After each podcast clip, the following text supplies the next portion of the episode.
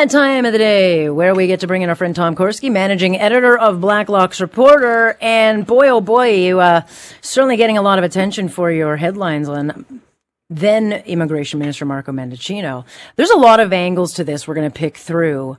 Um, but there's a lot of questions that are being asked about why he and the Privy Council's office backdated these documents that you guys dug up in this apparent bid to mislead a federal judge in a landmark uh, trademark dispute. He's not talking, and appears that the documents you are able to get, the records have all been blacked out with a big black marker, except of course the date and the emails. Raised by uh, MP Bazan in the Commons Ethics Committee yesterday. That's right, Alex. Who pointed out, for instance, in the Department of Justice case, the Department of Justice is asked for a very simple, straightforward question: records concerning backdating of documents used to mislead the federal court.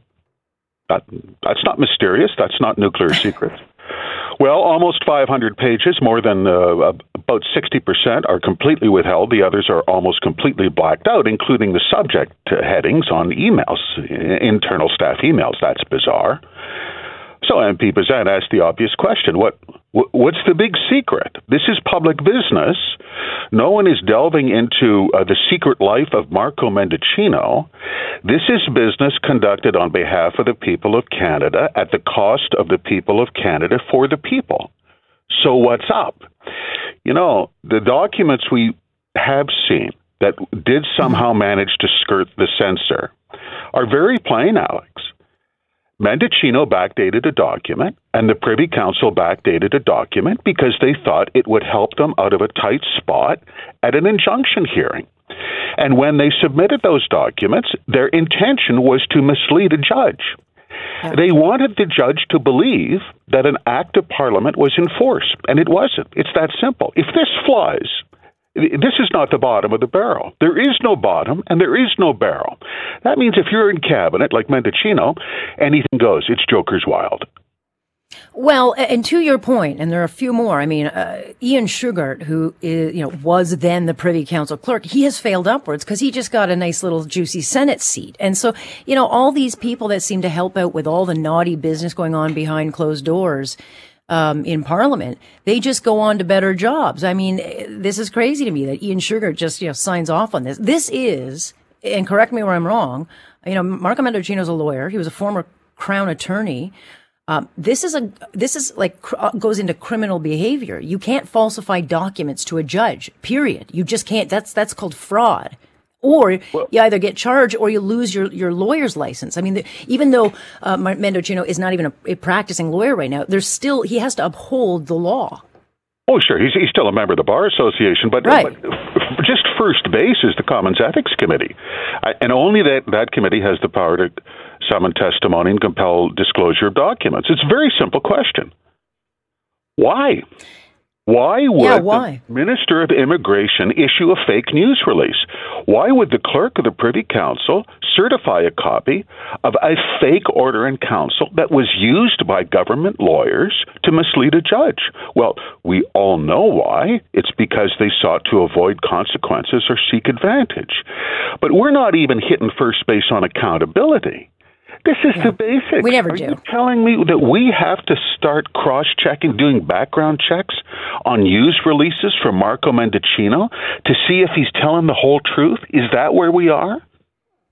Well, look, this is a guy who's going to be under under oath uh, next uh, couple of weeks with the Emergencies Measures uh, Act, and he's going to have to talk about you know things that he said that were you know not exactly truthful on that. And we know that this is a government that has a problem with ethics; they just don't seem to have any. And so, yeah, I think the answer to your question is you do have to check the documents, everyone. Well, you- you know the effect of that. Commissioner Maynard, Information Commissioner Carolyn Maynard, testifying in ethics committee yesterday. She said, "I'm just telling you, growing distrust of government, growing distrust in public institutions. Hey, hey, everybody, that's not the Freedom Convoy's fault. That's not internet conspiracy theories.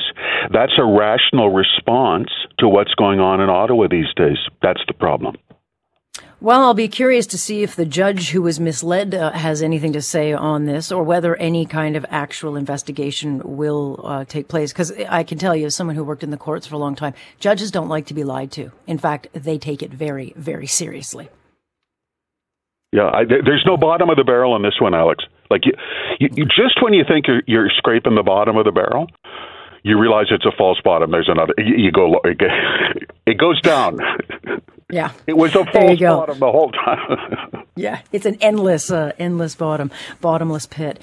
Uh, CRA, meanwhile, we learn from you guys. Oh, they could have done maybe some screening before paying out uh, claims under the costliest pandemic relief program. This, according to Auditor General Karen Hogan. Um, you know, the the CERB and all the rest of it. The Canada, Canada Emergency Wage Subsidy cost us a hundred billion dollars and it went way over what it was budgeted for.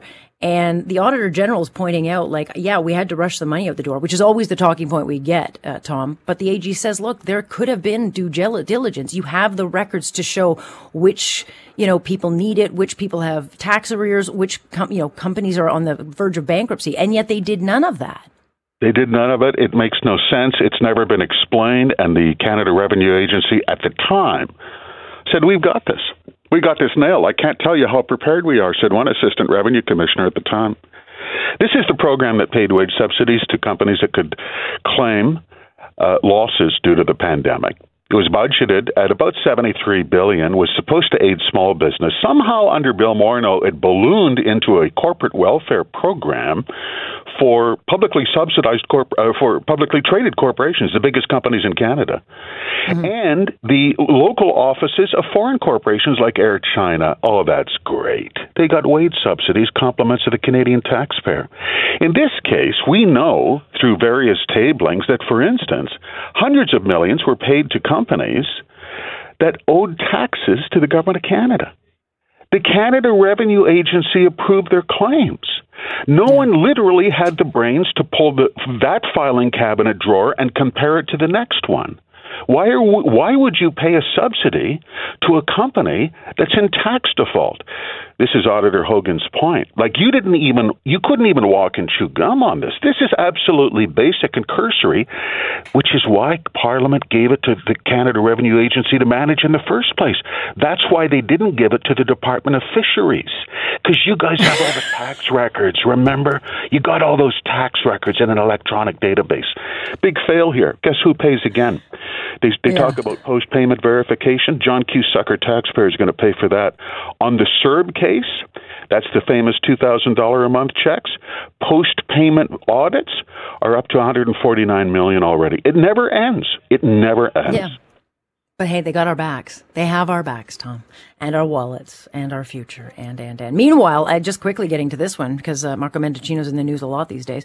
Uh, the Department of Public Safety uh, has no specific research. They've admitted they have no research indicating these new gun control laws, uh, you know, that they're bringing in to reduce gun crime will actually do anything. And of course, we're always told it's about the science. We're always told it's about doing what's right, and, and they have absolutely they can't back up what they're they're promising will happen. No, and you know most Canadians don't own a gun, and most Canadians I think are quite uh, uh, sort of uninterested in gun regulations. Here's something to grab your attention. These programs are so costly. You know, the shotgun registry, going back to Allan Rock, when God bless him, that cost a billion dollars. That's a billion dollars you're not getting for your local hospital.